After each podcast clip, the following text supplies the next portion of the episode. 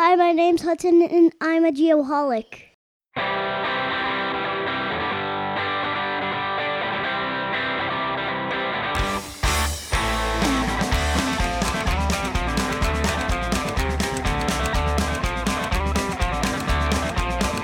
I know guys who are hard times that came across the borderline, and even inside the roads where it's been hell. If you've been through it, then they're gonna bend with you. But that'll be a sin mistake when you see what they do. They Fired up, boys? Ready to do Yep. this. Seems like it's been forever. Maybe that's just because uh, Big Shoots was uh, was missing last week. I don't know. Uh, Glad to have him Ca- back. Carol Baskin tried to feed me to a tiger, but I made it out. oh, Carol Baskin. She's just quite a celebrity these days. Oh, Thank, thanks, everybody, for listening to episode 30 of the Geoholics, a podcast produced by and for geomatics professionals, also known as the Nolan Ryan episode. oh no, no, with our guest. He was a Broncos fan, correct? I, the decision was made prior to receiving the email. Uh, well, well, I will go with Terrell Davis just to make him feel more at home. there you That's go. right. There you Oh, go. mile high salute. Little kiss ass is what that is. Don't forget, everybody, you can join the Geoholics fan club very easily. For every 10 bucks you donate to the Geoholics GoFundMe account, you'll receive a Geoholics wristband and have your name mentioned on the next podcast. And guess what? We have a new fan club member, Jesse White from Pace Engineering Services in Oregon. Mr. White, not only did he send a very generous donation, which results in him receiving 10 wristbands, but he also sent us a really nice email. I forwarded it to you guys, and he was just very supportive of the podcast, and it came at a really good time because it was like, I don't know, a lot of people are having a lot of shitty days right now, and I was having one. I think it was yesterday, and I got his email, and it was just like super, super supportive of the podcast, and you know how much he enjoys it and everything, and it just it came at a really good time. I responded and told him thank you and everything, and uh, just really appreciate the the folks that reach out to us. So feel free to do so. Definitely some nice words. They helped. Absolutely. Yep. Yep. Thanks again, Jesse, for your all around support. That opening number, of course, is Outlaw In Laws. Haven't heard from those guys in a while. The name of the tune is Just Another Outlaw. They are Raphael, Corey, and Clint.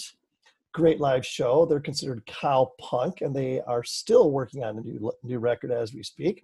Their music is available on Spotify and Apple Music, and of course, you can catch their amazing videos on YouTube they don't have a Facebook, or I'm sorry, they don't have a website, but they do have a Facebook page where they're extremely active.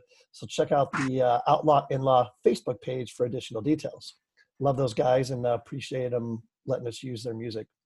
Shout out to the friends of the program. Thanks for believing in us and for your continued support. You want to take it there, Shoots? Uh, no, you go for it. Oh, you want me to do it? I like you. Put you in the spot. All right, Bad Elf GPS. Check out the Bad Elf Flex GNSS receiver. Uh, this thing is, in fact, a game changer. For under five grand, you can get a uh, survey grade RTK receiver. Um, me and my guys are actually going to test one out next week, so I will have a opportunity to use it hands on and come back with a full report, hopefully. And you can check it out at bad-elf.com forward slash flex. Now that test is going to be uh, pending you guys actually being able to go out and do your jobs instead of being locked in your homes, correct? Correct. Yeah. Well, I'm going to go with Land Surveyors United. Since I missed last week with Justin Farrell, I feel I owe it to him. Uh, he created this web-based community of over 17,000 surveyors and geomatic professionals. I went and checked it out again after I went back and listened to the uh, podcast last week after I came back to life. It's got a whole bunch of individual hubs, including one of uh, COVID 19 for educators, organiz- organizations, and vendors. It's amazing. Uh, check it out at landsurveyorsunited.com. And we have Unifli, Scott Ohana and his team. They have a big announcement coming up. Um, it's my understanding they have a new UAV that they're testing, and I'm not sure of the details, but they're somehow going to wrap that into their processes and try to be like a one-stop UAV shop with processing and everything else. So you can check them out at unifli.aero. I'm going to spell that out because there's two that are very close together. U-N-I-F-L-I dot arrow to find out more. And then we cannot forget, we would be remiss. Parkland College Land Survey Program in Champaign, Illinois.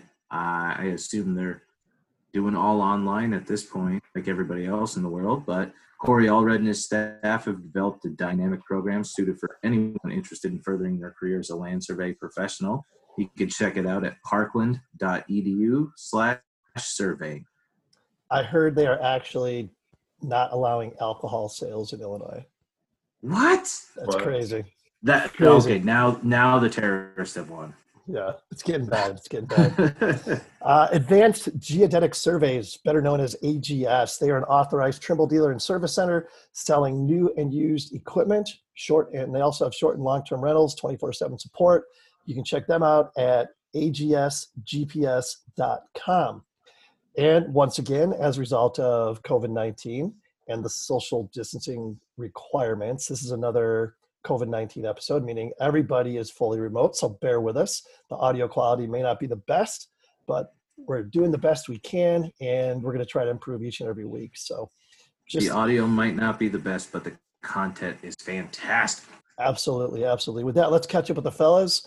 Uh, Producer Jake, what's up, man? How's it going, guys? Not a not a whole lot to report, but I guess I could just piggyback a little bit off of uh, what kind of what we talked about last week, and I'm sure we're going to talk about it a good chunk more this week. Just this is my first full week, I think, ever working from home. I've never had a position yet in my career to to be able to to work from home. So about four or five days under my belt now.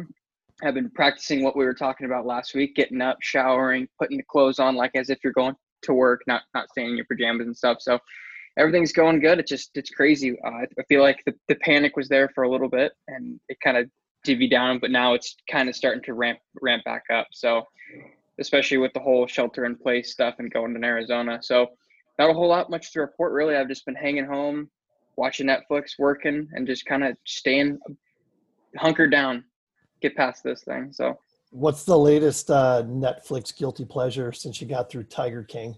Yeah, ti- I mean, if I could find, if, you, if anyone has any recommendations for anything that's even remotely close to Tiger King, that was awesome.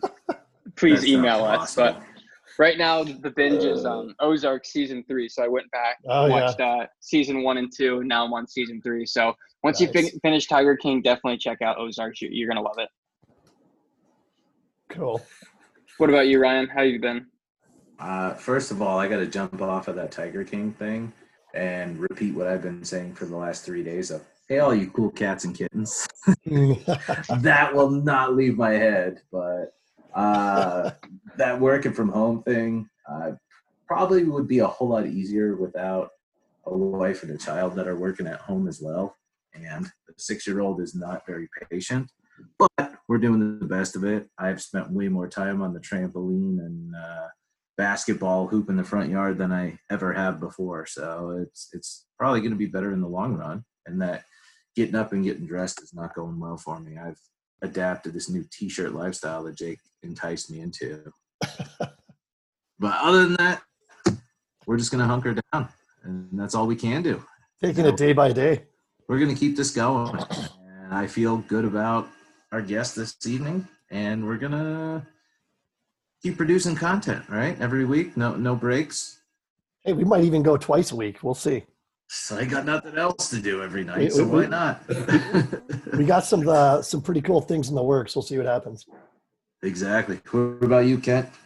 Besides the uh, Um, Cubs Cup, I'll be honest with you, I'm already going freaking insane already.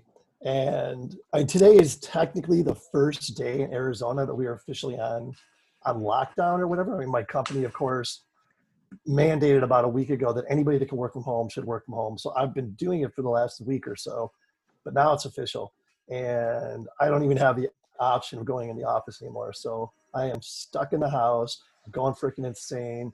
My anxiety is freaking blaring and my ADD is going crazy. And uh, this is going to be an interesting month, that's for sure.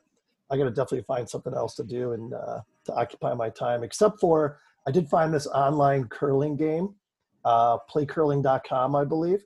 It is freaking addicting. And it's to the point now where they are having like online bonspiels every weekend and stuff.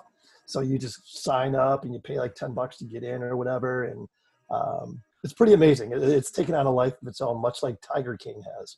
Um, but uh, the other than Tiger that, King has its whole another level of like it's invaded sports talk radio and everything. absolutely. Yeah, I mean, it, it's it's part of uh, society right now.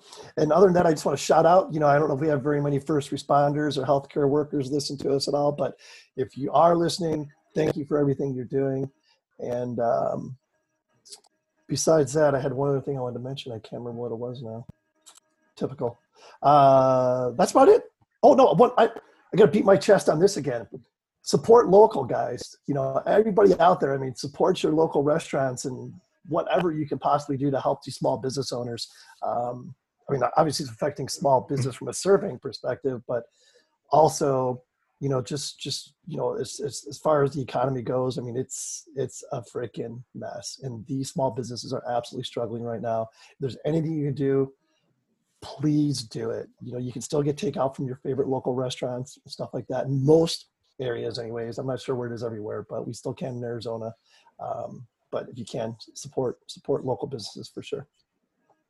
With that, let's move on to our safety apparel safety share. Matthew Stansberry and his team, they reinvented safety apparel, producing the highest quality material and most functional, versatile vest in the safety industry, the safety slash survey industry has ever seen. Check them out at safetyapparel.us, and they without question have the best vest on the planets Best, best. best vests. Uh, the safety share is kind of a safety share, just kind of more of a, a conversation, I suppose. I don't, don't want to harp on this too long, but right now with all the different states going on lockdowns to different degrees, um, from a survey specific perspective, the question is, are we essential or are we not essential? And I think the way a lot of these executive orders are written, it is definitely a gray area, uh, Arizona included. Um, the definition of essential, first of all, is absolutely necessary or extremely important. Now, none of us wants to think that our jobs aren't absolutely necessary or extremely important, but surveying is one of those things, you know, I mean, if we look at ourselves in the mirror, we have to ask ourselves, you know, are we absolutely necessary? Are we extremely important? In a lot of cases, yes, but not necessarily in every case, especially with um, you know things being as they are with our current situation in covid-19 of course you can talk about construction. Are we necessary and extremely important for construction?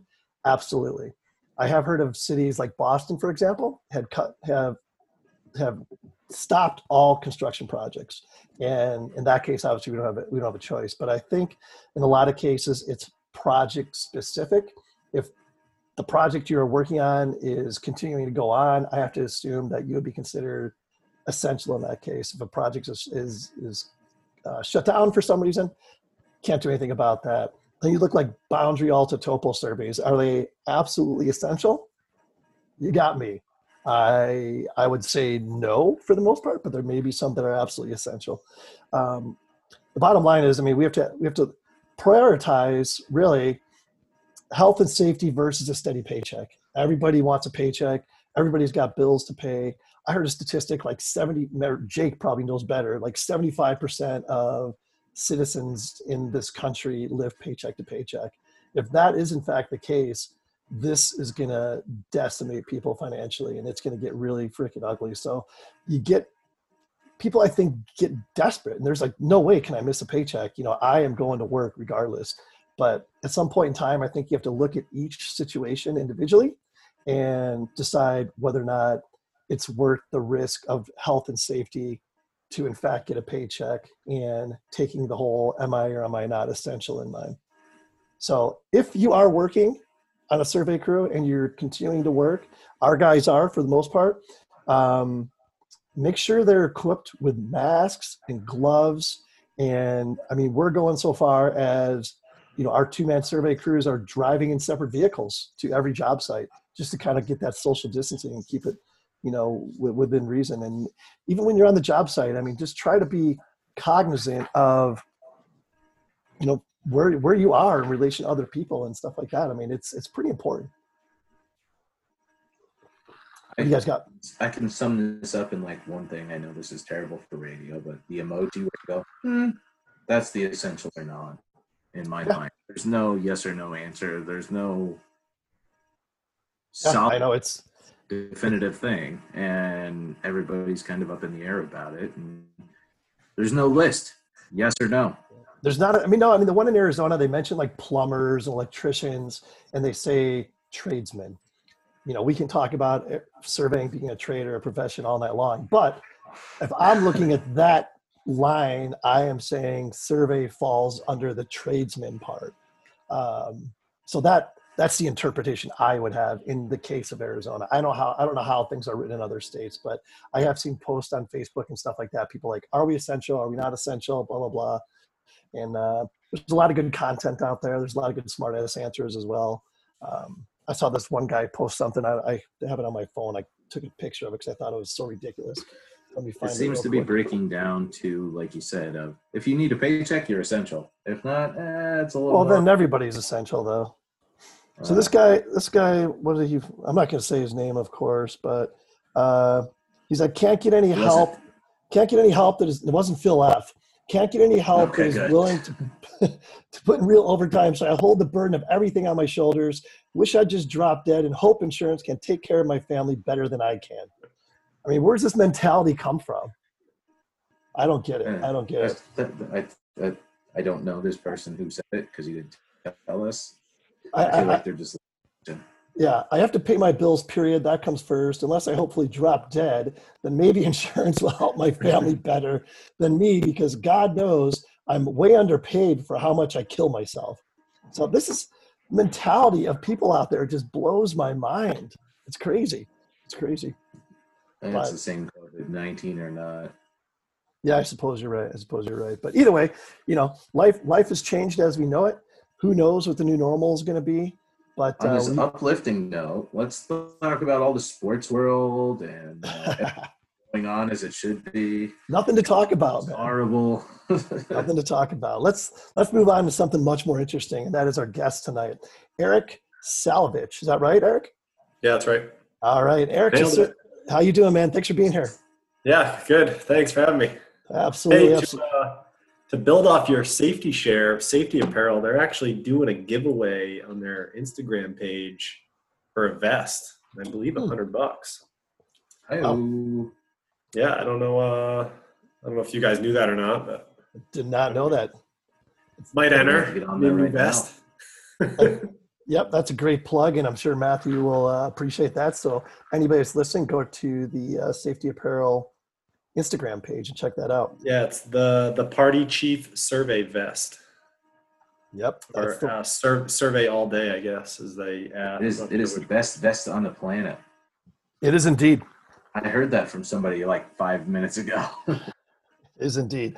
So, Eric, you were born in uh, Haverhill, Massachusetts. Haverhill. Haverhill. What is it? What is it? Haverhill, Mass. Is it really? Yeah, it's all right. Haverhill works. I. Oh, it's awesome. I'm, I'm not going to that get any of this right then. Is that right next to Worcester? Yeah, yeah, exactly. yeah, yeah, Haverhill. Grew up in, is it Hampstead? yeah.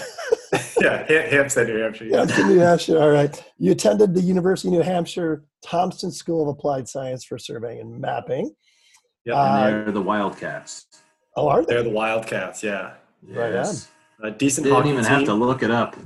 Go Cats. Go Cats. Go Cats. Hobbies include popping manholes, CrossFit, riding his Harley, cutting the lawn, and just doing regular handyman stuff. Kind of a renaissance man. Uh, He's a Patriots fan, which is funny because he said his wife's uncle is from Florida. And of course, that person is a Bucs fan. They now have Tom Brady. So that's going to be interesting this season if it ever happens. And you've worked in the survey world for about 10 years, currently at TF Moran for about a year, which has won the Best of Business Award eight years in a row. Humble Cool. brag. Humble brag. Humble exactly, brag. And Exactly. uh, we actually had the, the Bob Business Awards dinner a couple, I don't know if it, was, it wasn't last week, it was the week before. And, uh, you know, my wife was supposed to go, but her company, she's in insurance. So it was a, they kind of cut all social interaction before everybody else did. okay. We ended up not going to the dinner. And, uh, you know, I guess only like 20 people were there. Shots. So is that a uh, is that a award for the state for the city? How does that work? Uh, I think it's for the state of New Hampshire. I'm, Cool. I'm not really sure. I had to sign in and vote. You know, make Oh, a yeah. bunch of fake emails. You know, Yeah, rig, rig the election. it's kind of a popularity contest. Yeah, pretty much. Yeah, we got Uh, the same thing here in Arizona. TF Moran, we're a firm of about 60. We have a lot of structural engineers, civil engineers, and maybe like 15 or 20 surveyors. Um, but you know, our main client is ourself, so it's kind of different for me because the 1st Mhm. firm I worked at was strictly surveying and mapping, um, and now I'm working for an engineering firm, so I'm seeing that two-sided sword, I guess. Yep, always a challenge working directly for engineers. That's for sure. I can tell you from experience. Spoken like a true surveyor. Absolutely. so t- let's talk a little bit about your career path. I know you've only been in the profession for about 10 years, so you're super young um, as far as this profession goes. Uh, what, what, how did you become passionate about surveying? Um, I know you mentioned in your bio something about when you were in high school, you, uh, you could tell that you were, well, I guess you didn't know then, but because of your interest in high school, looking back, it's, uh, it makes sense how you became a land surveyor. Yeah, it was interesting. I was in all like greenhouse forestry classes in high school. Like to be outside. Um, I was fortunate enough to go to a big enough high school where we had like a vocational in our regular high school. So I filled my um, schedule with as many vocational classes as I could. And um, we did an exercise in one of those greenhouse courses where you made a wish list for when you were 30. And it's kind of funny because I turned 30 next month, looking back at it now, having this conversation. And on that wish list, I talked about, you know, I wanted to make X amount. And um, when it was raining, I wanted to be inside. When it was nice out, I wanted to be outside. When I'm older, I want to be in an office, but I want to work outside. And, you know, surveying just popped up as my number one match Wow. on this list. You put it into a computer and it spits out some careers. So I was planning on going into the military and, you know, had a tough time through school because I'm not a good classroom environment type learner. And um, I applied for the Thompson School, actually got declined. And then um, someone from registration or whatever it is took my application and read my letter. And, and I wrote about how my, my senior year was pretty tough in high school. And um, they actually wrote me a letter back and accepted me. So uh, it's kind of a weird story of how I got into uh, things. And then I didn't take college very seriously. Um, I was working roofing and kind of more focusing on that. And it wasn't until I got outside of school that I decided to give surveying a shot. And now I'm hooked, I guess. That's the way it seems to go. Once you once it gets in your blood, it's hard to get it out. That's for sure. So, what was your first survey job then? My first job was for um, a firm in New Hampshire, Doucet Survey. They're one of the larger firms in the state, uh, strictly surveying, you know, no engineering. Um, and I started working there under Jack Kaiser. I know this is kind of spilling into another question with the, the mentors. Sorry. Um, I was really fortunate to have a very strong mentor starting off early on in my career. He was a project manager at the time, but when I first started, he came out and worked with me directly in the field for that first month. And um, that time alone set me up for success for the long term. Um, Jack is he specializes in construction survey, you know, um, as as built for bolt plates, um, you know, big steel layout, that sort of thing. So I learned, you know, high accuracy standards early on, and I've been carrying that throughout everything else. Um, yeah, I almost climbed down inside of a structure on like my first week. Hmm. I dropped I dropped the field book and down into a catch basin, and thankfully we were doing an as built, and uh, I was down inside the structure. He went back to go get a pick to try to fish it out. And I climbed down there and he was screaming at me. That was kind of funny. But Huh. didn't know any better. Yeah. So you worked under his guidance then for was it like the eight or nine years you were there? Yeah, I was there for about eight and a half years. Um, and he was my project manager throughout the entire thing. Mm. Um, it was good. I mean, there's it's a firm of about 20 um, surveyors, so there's other project managers. So I did kind of versify and, and work with others and gain you know, I like like what you do and how you do this and how you do that, and kind of like build your own professional portfolio and how you're going to do things. But um, you know, following in Jack's footsteps, I'm I'm fairly lucky to to have that early on. Yep, absolutely. What um so in your in your 10 year career, do you have a like a crown jewel project that you worked on that you like to like to talk about or brag about? Um, we did a lot. I know, I've done a lot of big municipality jobs. I've done a lot of um, wastewater management plants. Some pretty high accuracy stuff, and I can't. I, no one project comes to mind that was like a big success that I love to talk about, but I do have my biggest mistake, and um, I think that's kind of an interesting one to share. Where I was in a kayak by myself in a, a shit pond. We're allowed to swear on this, I'm assuming. Yeah. So I'm out in, in a sewer lagoon, Hmm. and you're at the bottom of the refusal, and there was like three inches of, um, I don't know, muck. Yeah. So you set the rod on it and have to lean the rod down until it got to the bottom, and then take your shot, and then navigate yourself to the next location. And um, it definitely should have been a three man crew. And for whatever reason, I was by myself in the kayak that day. And um, turns out that one of the first locations I took, the button must have slipped in the rod and it collapsed a section. so there was about an acre that was four feet lower than everywhere else. And when you're designing a sewer treatment plant, the lowest spot is ideally the best. that you can kind of see where this is going. Yeah. Um, it was like a seven hundred and fifty thousand dollar redesign or ledge blast. I forget which route they ended up going um, because removing all that material, it was considered contaminated, so it was super expensive to blast down and get all that out of there. So I guess the one project that sticks out would be that, and you know, just being careful in what you do, and it could be a half a dozen topo shots that are just don't mean much to you that day, but they could matter down the road depending on who's using it. Yeah, no, that's actually a really good story, and I think everybody has could. I think everybody could tell a story like that throughout their survey career.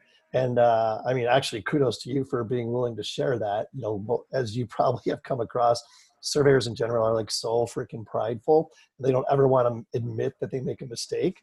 So it, it's cool that you mentioned that. And and actually, I, that's probably a good question. I should incorporate for future guests that have been doing this for a while. You know, because everybody has one of those stories um, you know, in the back of their mind that they're never going to forget. And, you know, like you, you know, you had that experience. And I guarantee you, as a result, you'll check, triple check things, you know, just to make sure something like that never happens again. So I So it was a it. seven hundred and fifty thousand dollar mistake. It was a yeah, it was a three quarter million dollar mistake. I'm gonna be honest. That that is chump change compared to you falling in that pond. Is where I thought. Yeah. The funny thing And I was nervous. um, you know, and another part of that plant in the lagoon, they were like, "Oh, this this lagoon's been abandoned for 20 years. You know, you're fine over there." So I was in. I put my waders on. And I'm wading through this stuff, and when you start stirring it up, um, it's not. It's it's not fine. it was, you know, um, I, that was a arguably one of my worst days surveying. I got. I was collapsing the rod, and you guys all probably know have dealt with this, but when you dip a structure and it's full of water, when you collapse it, water can come up out of Mm. the top. Yep. So I got, I washed my face with with uh, sewage that day, and well, the guy who works in the plant was like, he was freaking out and pulled me in. I had to hit one of those emergency eye wash stations, and I didn't think it was a big deal, but he was telling me all the stuff that can be carried in that water, and um, you know that was a big thing I had to fill out at work, and nothing came Wow. of it. I was fine. I mean, I, I caught worse in college, so. Yeah, right. For somebody like uh, for somebody like Big Shoots that takes three showers a day, you just described his worst nightmare. Mhm. yeah, yeah. I I can. I was, Yep. Can. I was, can I was back in the boat the next day. Well, I, I think I would probably quit when they said you got to go out here. I'd be like, nope, you're gonna have to find somebody else. Yeah. we're, we're gonna move on from this job. Yeah, right, right. Oh, that just sounds awful to me. It's It was, crazy. it was one of my first like really large projects that I was crew chief in from start to finish. So I was all they sent the perfect guy for the job, you know. Yeah. You were young and hungry. I was I was hungry, yeah, that's right. Yeah, One way yeah. to put it, I suppose. Well, Those, now that uh, you say you, you caught worse in college is is the uh, the joke that we all caught and laughed at. But I'm curious to know what what's the status of the Thompson School currently?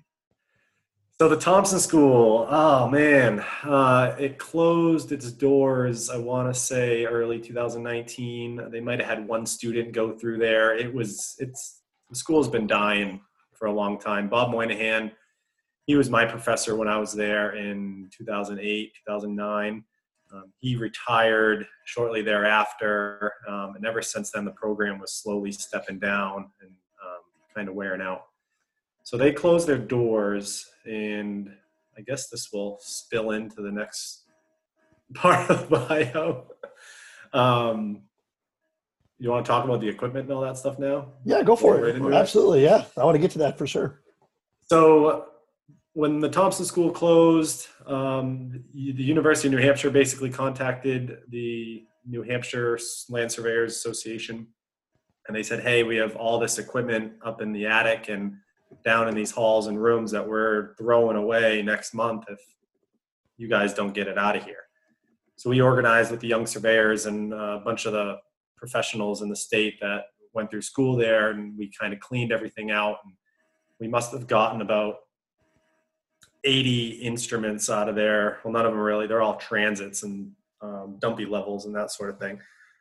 A ton of rods and just um, Bob Moynihan's complete teaching library, which I was most excited about because, you know, as a young professional, reading material is, you know, a surveying book is 100 bucks. Um, and the state of New Hampshire, when you prepare for your licensure exam, they give you a list of 20 books and they say, you know, your test is going to be based on this. And you'll look it up. And to buy all those 20 books, it's like almost two grand. So when we found out that, you know, all this reading material and all these instruments are over at the T school, um, a lot of the books we've taken and actually created a library for young surveyors in the state. Um, these are textbooks, but they also come with the um, instructor's manual. So you could read the textbook, and when you get to the question, try to work on the question, and then have the answer. And I think that's the benefit because a lot of textbooks you buy online, you don't, you won't have the answers to.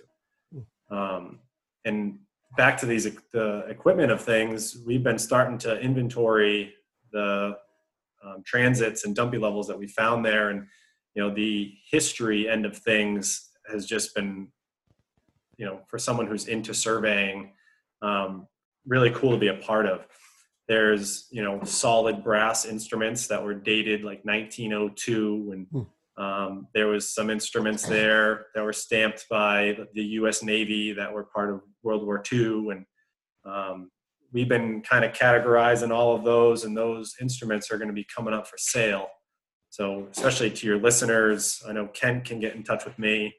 Um, if anyone's in a collector of stuff like that, we have a large inventory of um, collectibles that we're going to be getting rid of for relatively cheap. We don't know what to do with them, so How are you going to go about selling them? that's still kind of up in the air. Are you, gonna like? Are you gonna put them up on eBay, or you got something else in mind? We were, you know, I sold a GPS unit for the association on eBay um, last December and was pretty blown away of eBay taking 10% and then PayPal dipping their fingers in there. And um, I'd love to go a different route. Uh, eBay would kind of be a last resort. Um, you know, I know there's some other websites out there where you could sell used equipment stuff like that. I'm not super familiar. I have some in my notes from we've had meetings and people have given me some ideas on some places to go for that sort of thing, but it's still up in the air. Yeah, I I mean, mean, just like if it's a reasonable price, we can just go hold on sale all the Kent Grow. yeah, We'll I mean, there's for you. we have two storage units full of oh transits and levels and like just crazy amount of things. I can send you guys some photos of that would be awesome. some of the stuff. It's just it's it blows me away. It'd be like finding a buried treasure. Well, you, you got a whole big house and office to decorate once you get back to it, at least. One of these days. Yeah. Put, put some up on a s- a set of legs.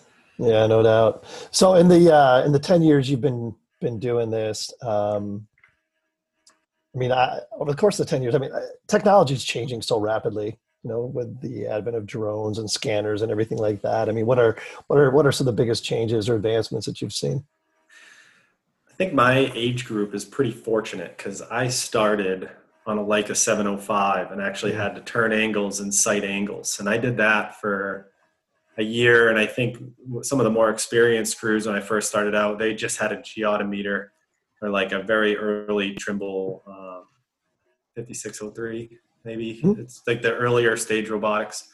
And, um, you know, we moved into those and quickly got all a fleet of S6s and S7s, S8s, and we're running full robots shortly thereafter. But having the benefit to actually turn some angles and sight some angles and sight the plumb bob string when you're doing layout um, is a, a technique that is is being lost. Yeah. You know, there's days and if you're doing construction layout, there's heat waves. I'm not trusting auto lock, and Mhm. um, I don't know if I'm trusting new instrument operators to turn the angle. So you're kind of up in the air about that. Um, I think robotics is um, a double-edged sword where they're essential to any surveying successful survey company nowadays, but at the same time they're ruin our ruining our profession uh, without having mentors and someone teaching you and going through those steps. You know, it's awfully handy right now to be able to go out and do a survey by yourself and social distance. That's important too. But I would say robotics. I mean, you can give the standard answers of scanners and drones and all that stuff. That's exciting too. And you know, the, the sky's the limit when it comes to technology. Yeah, absolutely. I mean, you're speaking my language when you talk about how robotics have, uh, uh, you know, amazing technology, no doubt about it. But as a result, um, you know, I think it's it's detrimental to the profession long term, just because for the exact reason that you mentioned. You know, you're going out with a one man crew, and you know the uh, the mentoring has is kind of dissipated for the most part. And uh, you know, guys like yourself. I mean, you're very fortunate to have had Oh, that's neat. you know you're very fortunate to have had a mentor um, that that you worked under you know maybe a handful of mentors that you worked under when you were at your previous company and your current company for that matter. Um, Yeah. you know it's it's a tough time. It's a tough time. So with with that let's kind of move into the you know the challenges that the profession is currently facing. And the, the lack of mentorship is probably the biggest challenge whether you want to whether or not you want to blame that on technology or just the fact that you know a lot of surveyors that have a ton of knowledge and wisdom unfortunately are retiring or passing away or whatever and you know maybe haven't or didn't take the opportunity to pass that knowledge and wisdom down to the next generation of surveyors. Um, so it gets lost quite honestly and you know that that's a huge concern of mine um, and I, I know you mentioned some things already that make that lead me to believe that you kind of feel the same way Yeah, I do. Um, and you know, I I should have checked on who told me this or actually looked it up, but I'm going to say it anyways because it's 2020 and whatever I say is fact, right? Um, but more surveyors died in New Hampshire in 2019 than got licensed. that's And- crazy That is kind of a mind blowing thing when you, when you look at it. There's a seems to be a pretty big disconnect from you know the older prof- the older professionals and the younger professionals and um, whether that's blamed on technology or mentorship like you said i don't really know the solution. I think the yeah. young surveyor groups and the things that we're doing are certainly helping that. Uh, i know here in new hampshire our um, vice president for the association is an active member in the young surveyors. Um, they've been talking about nominating me to move in towards um, vice president of the association. I mean, I go to all the executive committee meetings and update them on what the young surveyors are doing, and Mhm. we seem really tight with our state association. I think that's the way it should be. Um, there is some disconnect when you get to the national level. Um, it seems like the the YSN, the Young Surveyors Network, seem to be trying to break away from NSPS in a certain way. Yeah, they go to the same meetings and are part of the same committees, but they try to run their own website and do their own uh, social media and that sort of thing. And yeah, that's great, but it doesn't really help the profession because what's going to happen to NSPS? You know, are these young professionals just going to jump ship and move over to NSPS one day, or I don't, I don't understand how that's going to work. And that's a conversation I continue to have with um, James in Denver, who you guys have met. Oh yeah. hmm Um, I've been building a friendship and a relationship with them in the the short time that I've known them. I've se- I feel like I've come on the scene relatively quickly and am now part of you know this group of people and it's it's kind of nice the surveyors that i've met through volunteering have um, really opened the door for me in my profession and you know to shout out to any younger surveyor who's just listening to this you just wake up and you go meet your crew chief and go out and shoot topo shots. Um, there's an association out there. There's a young surveyors group in your state out there. You should be getting involved and you know volunteer your time now when you're young and meet other professionals because it's going to help you tenfold. I, I, I know almost every surveyor in the state of new hampshire now and when i need a plan i can just call up the young surveyor that works for their office and i have a plan within hours Yeah. um, not everybody gets to do that especially if you don't meet people Yep, all good points. And uh, you know, I mean, like a, a, guy like yourself, I mean, being the age that you are, having the passion that you do for the profession, you know, you guys are not only the future of the profession, but I mean, you can write your own ticket. To be honest with you, because there's so few, unfortunately, of of folks, you know, whether it be guys, girls, what have you. Um, in these, these young surveyor groups, whether it be the state specific organization or at the NSPS level, whatever, that without them, I don't know what would happen to this profession in a matter of 10 years, to be honest with you. So you guys are so vitally important. And I'm sure there's days where you're like, oh my God, I'm just beating my head against the wall. You know, I don't feel like I'm getting anywhere. Just can't give up, man. You just got to keep fighting that fight every single day and uh, overcoming those obstacles. And you mentioned, you know, like James Combs and, you know, Denver Winchester. Those guys are really good guys. And, you know, it sounds like you've already been in touch with those guys as well. And uh, um, there's just, you know, there's power in in numbers, and it, it sounds like you know you're working towards you know bringing all these different groups together, and uh, that that could be huge for the future of the profession. So, you know, kudos to you again, and great job for uh, for you know being assertive and, and having passion for something like that. Um, Thanks. Yeah. so the um, I, I I- just the that statistic about having more surveyors pass away than are newly licensed is unbelievable, and I'm- I'm, I, I, I'm sure that's probably common in other states as well. And I, I'm going to go back and look in Arizona specifically because it's it's probably the same here, to be honest with you. But it's, Yeah. it's really really concerning. It is, and it, it, like we only have, I think we have just over 300 active members in NHLSA. Um, I know we're a much smaller state, but granted, there may be a few surveyors that are not part of the association, but as a professional, it would make sense to be part of your state association. In my mind, that's kind of a no-brainer.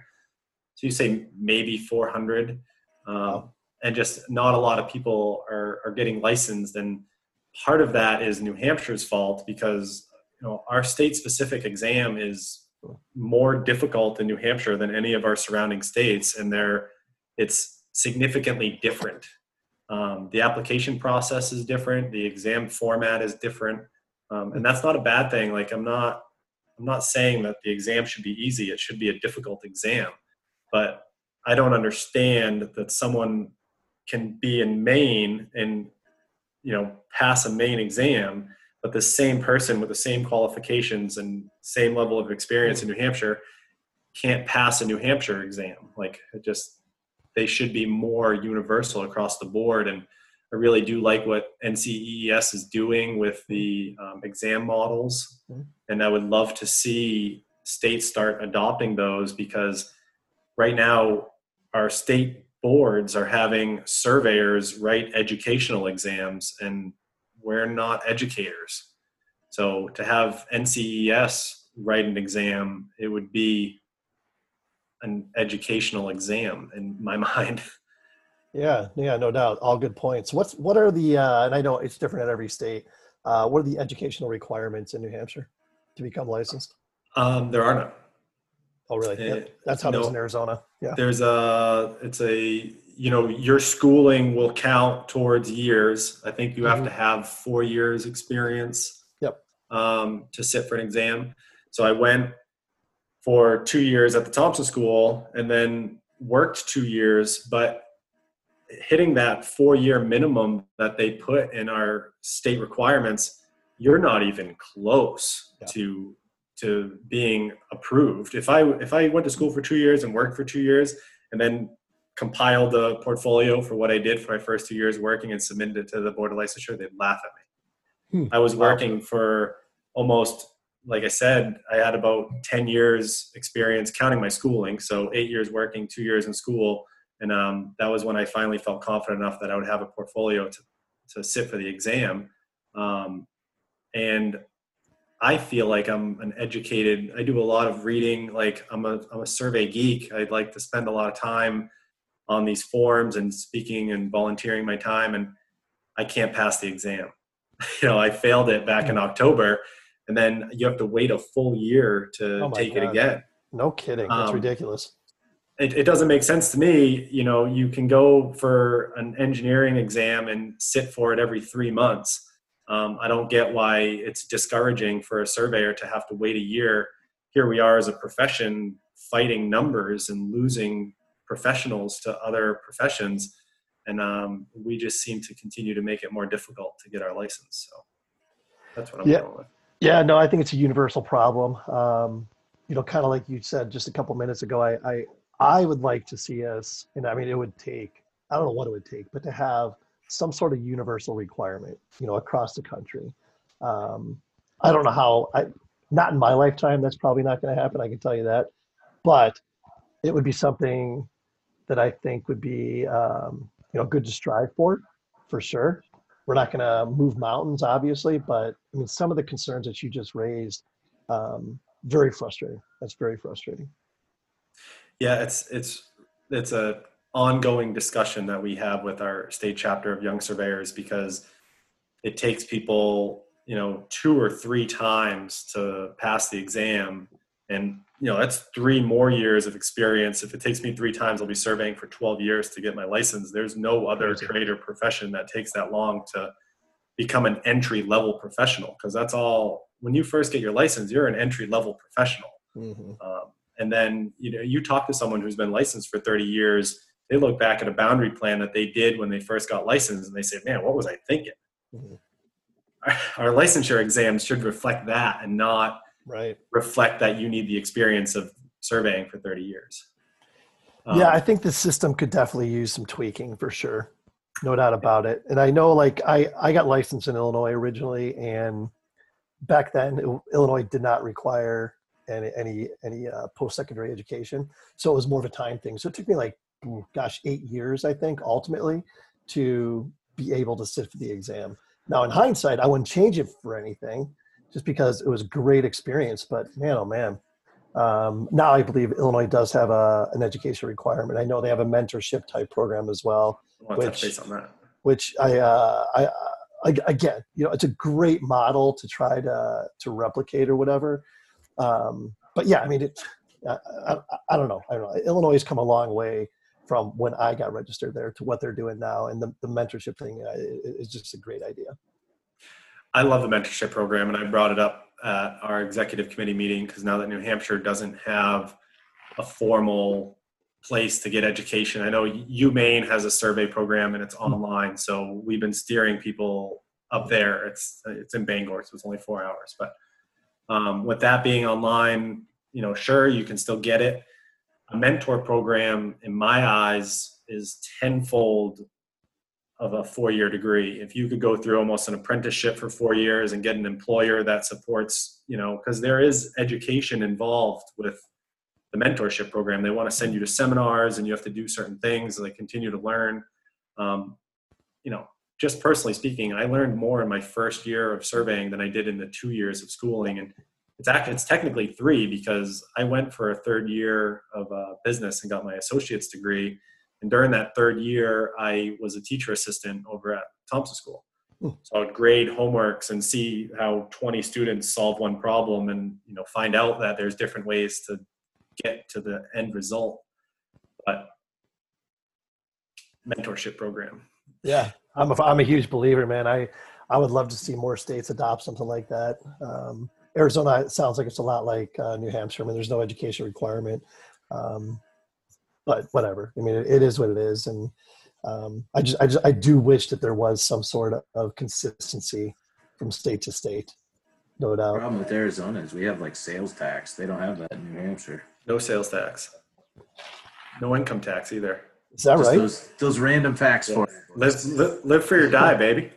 it's on the license plates. It's a state motto. Yeah, So you name it. Oh, we name funny. it. We don't have to wear seatbelts. Don't have to wear helmets. Wow, I thought I and- thought Arizona was kind of the wild wild west. Oh, don't worry. There's the liquor stores right off the freeways for you too. Yeah, you have your own exit just to the liquor store. What? yeah, oh yeah. What's the on uh, 95. where does uh, 95, 93, you know, whatever. where does uh what, what what's where does marijuana stand in New Hampshire? um, well, it's not recreational. It's not. It's it's decriminalized. Um, Maine, Vermont, and Mass are all recreational, so it's only a matter of time. But um, Governor Sununu keeps vetoing it Hmm. down. They'll it'll get through eventually. So what's uh Um, what what's keeping you motivated right now? What are you excited about next? Well, I'm focusing on my licensure.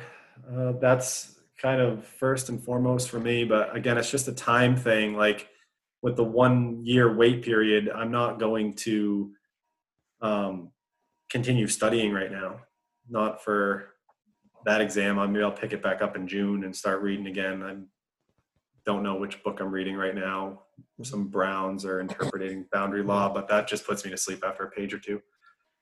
Um, New Hampshire just came out with some new DES Department of Environmental Service rules for wetland and shoreland permits. Know mm-hmm. you guys probably don't have to deal with a lot of that stuff down in Arizona, mm-hmm. but everyone trying to build a McMansion on the ocean that's all within the protective zone of shoreland.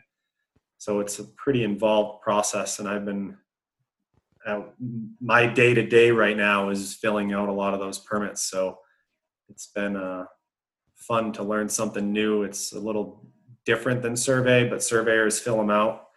So it's uh, to be a nice tool to the to the belt. Yep. Do you guys do like uh mortgage surveys out there?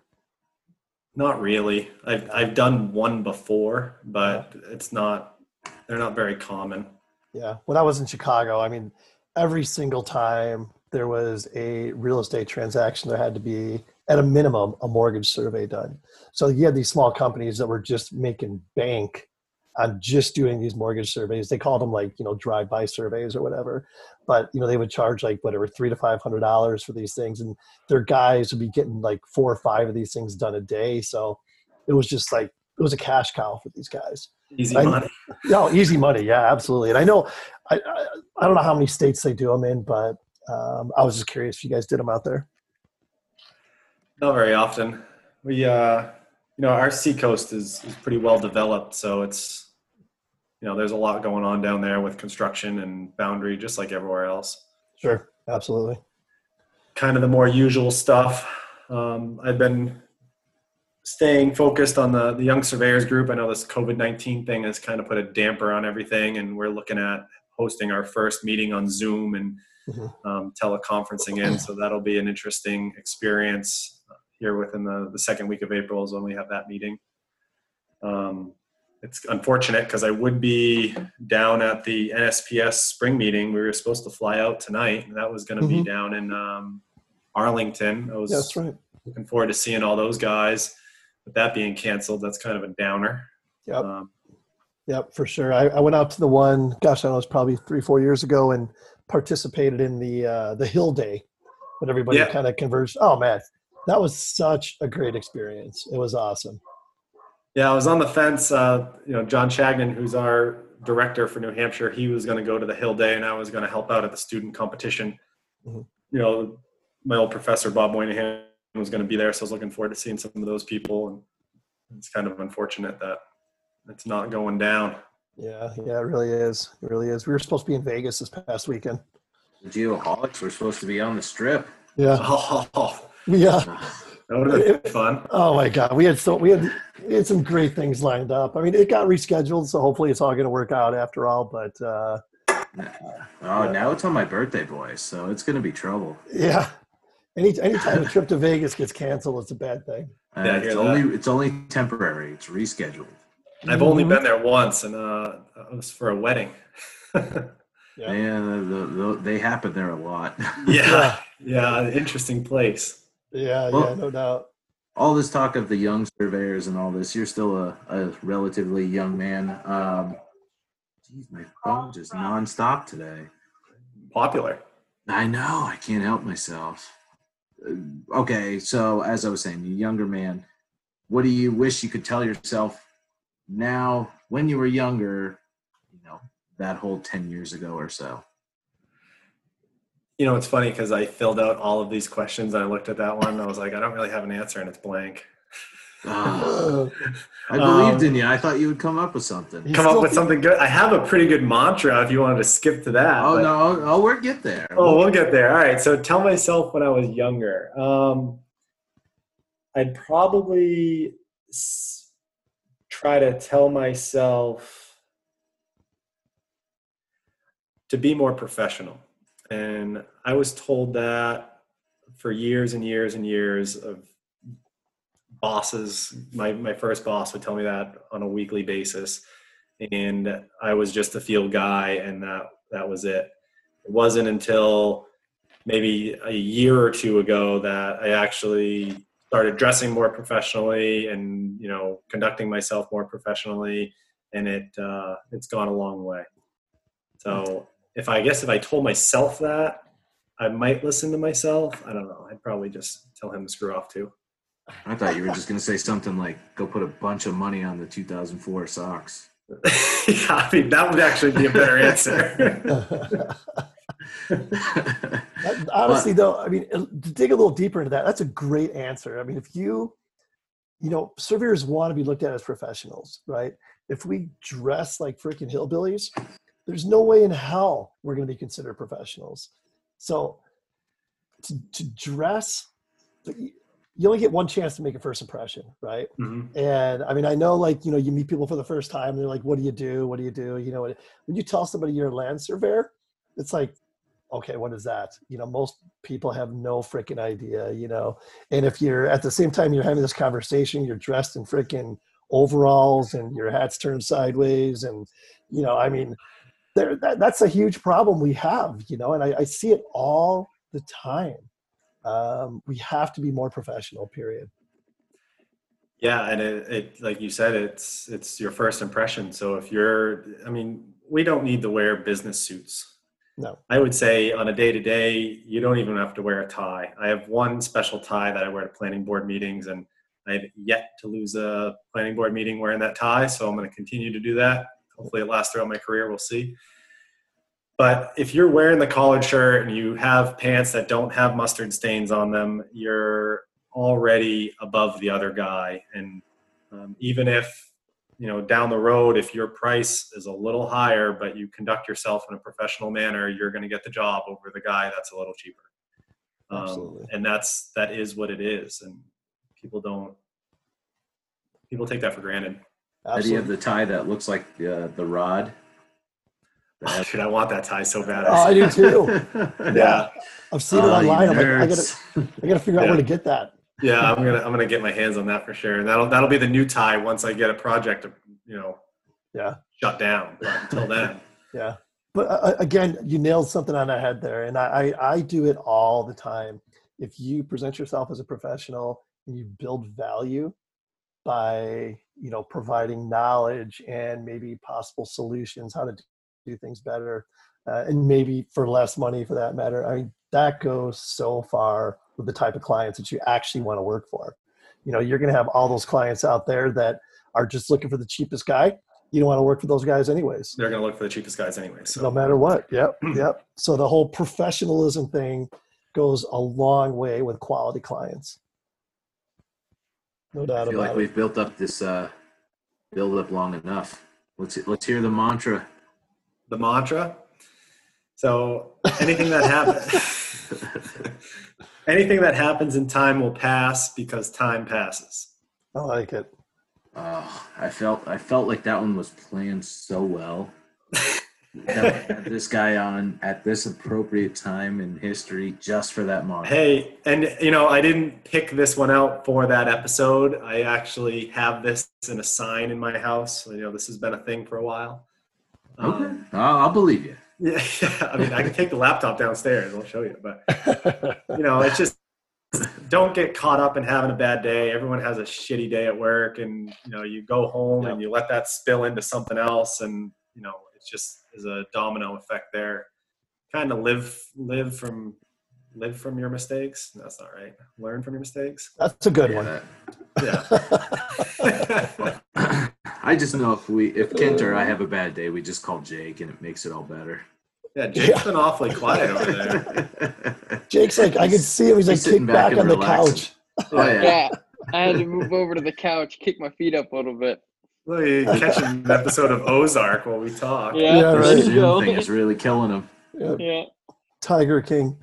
Um, so what else? Is there something we haven't talked about that uh, you want to make sure we touch on? Um, I mean, no. I guess we can go back to talking about the the Young Surveyors Committee in New Hampshire. That's all kind of boring, redundant stuff. You want to talk about CrossFit, don't you? I mean, naturally, I was waiting for you to say that. Did a hell of a workout before this. Uh, So, I. I, used to work with this guy that I mean he's he's a huge CrossFit guy and uh, like he would travel around doing all these competitions and stuff like that. Are, are you into it at that level? We've we've done some competitions. Um, I kind of got to the the point in my CrossFit career where we were winning all these scaled competitions, and we could no longer. We got the talking of you can't do scaled. You have to do an RX competition now. Hmm. Things have kind of died down from there because I'm not at that level. Um, you know, those guys are not enjoying a social beer and not eating ice cream cake. Um, I still like to partake in those activities. Yeah. So it's more of a lifestyle for me. I it was funny because I had an instrument operator um, who did CrossFit for probably about a year before I started, and I used to rag on him all the time about CrossFit. And then I noticed like one day we'd be hiking the power line, you know, doing some stuff, and I'm sitting there and you know, not really needing to take a break, but kind of like taking a break and he's off and he's still going, chugging through. And I was like, all right, well, I'm gonna fucking give CrossFit a try. And you know, here I am, six years later, and uh, it's just it's part of my life. It's it's funny when we were down at the fall NSPS meeting and all those guys just giving me shit.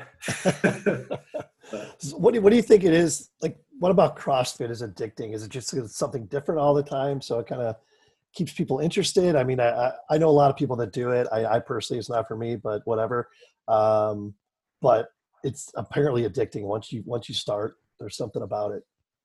yeah, if you you know, if you were like me, like I can't go to Planet Fitness and actually get in shape. Um, I tried. I wasn't. Uh, I wasn't where I wanted to be physically. I was getting a beer belly, and I was, you know, getting a little soft, and um, I needed to do something. So I joined the gym, and it wasn't really working out. So I decided to join CrossFit. And literally, the the hardest part about CrossFit is showing up to CrossFit. And I know that sounds Hmm. kind of cliche, but once you get into the class, especially being a like a just a naturally competitive person, you're not surrounded by all these top athletes. I mean, you'll go to your first class and you're not going to be the worst one in the building. Um, you know, there's grandmas in there doing this stuff. It's it's a it's a lifestyle thing, and so you'll find other people that you kind of match up with, and then you it's it's a competitive atmosphere, and you know you can have that. And yeah, each class is different, and then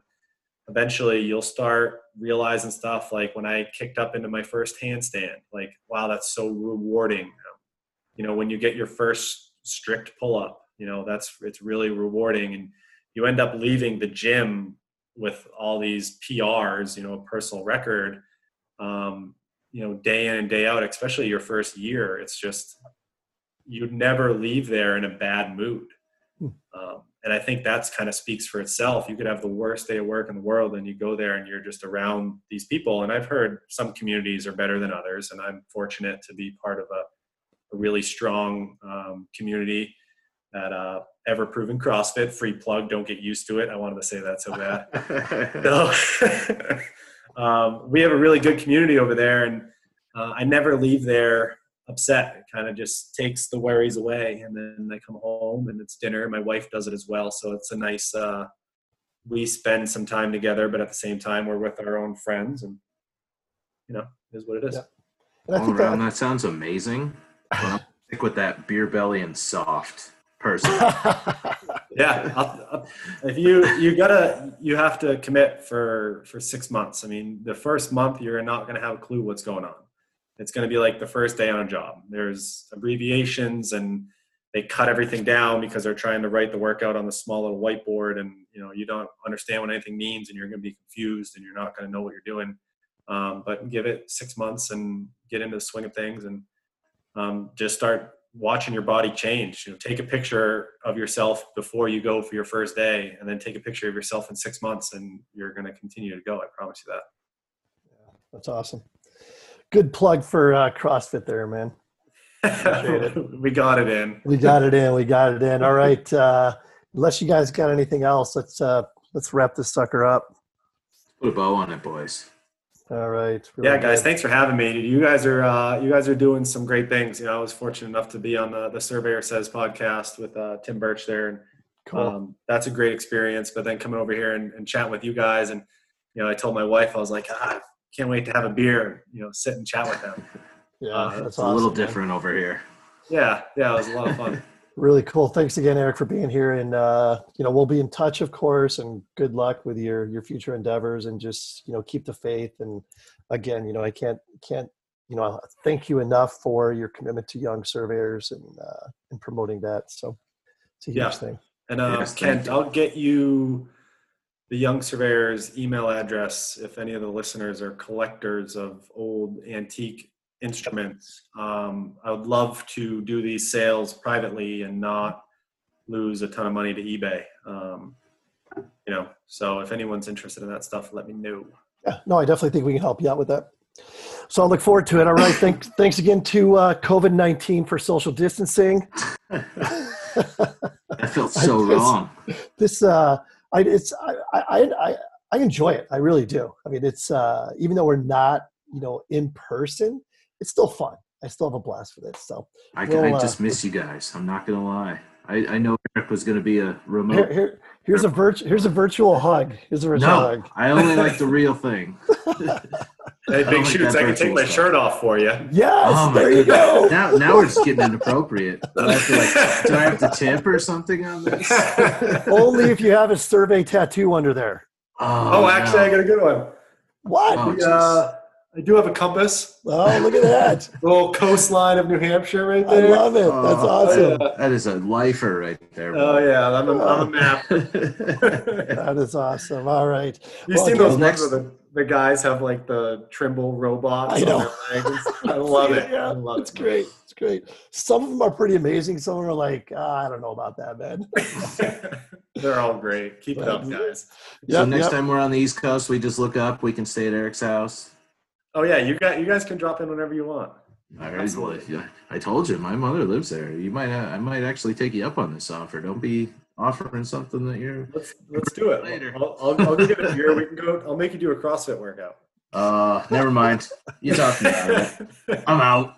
oh man, oh man. So keep in mind, there's got to be a uh, there. Ha- there can't be a travel ban when that happens. Uh, yeah. So, so maybe next time in the next decade, I'll be there. Yeah. Well, it's essential. So let's go. All right. Thanks. Well, thanks again, Eric. Appreciate it. Yes, thank you. All right. Have a good night, boys. Yep, you as well. For those of you out there, make sure you check us out at geoholics.com. Follow us on Facebook, Twitter, Instagram, LinkedIn by searching for the Geoholics. Download all of our podcasts on Apple Podcast, Podbean, Spotify, and Stitcher. email Don't us at forget about our app son of a. We have every it. The. Geoholics app is downloadable from landsurveyorsunited.com. So make sure you check that out as well. Email us at info at thegeoholics.com. If you're interested in being a guest or a friend of the program, we're booking into mid May right now. So we'd love to have you on if you're interested in sharing your story. And let's have the Outlaw Inlaws take us out with just another outlaw. Of course, it's available on Spotify, Apple Music. Be sure to check out the videos on YouTube, follow their Facebook page, support local, and most importantly, stay safe and healthy, everyone. Shelter in place, boys.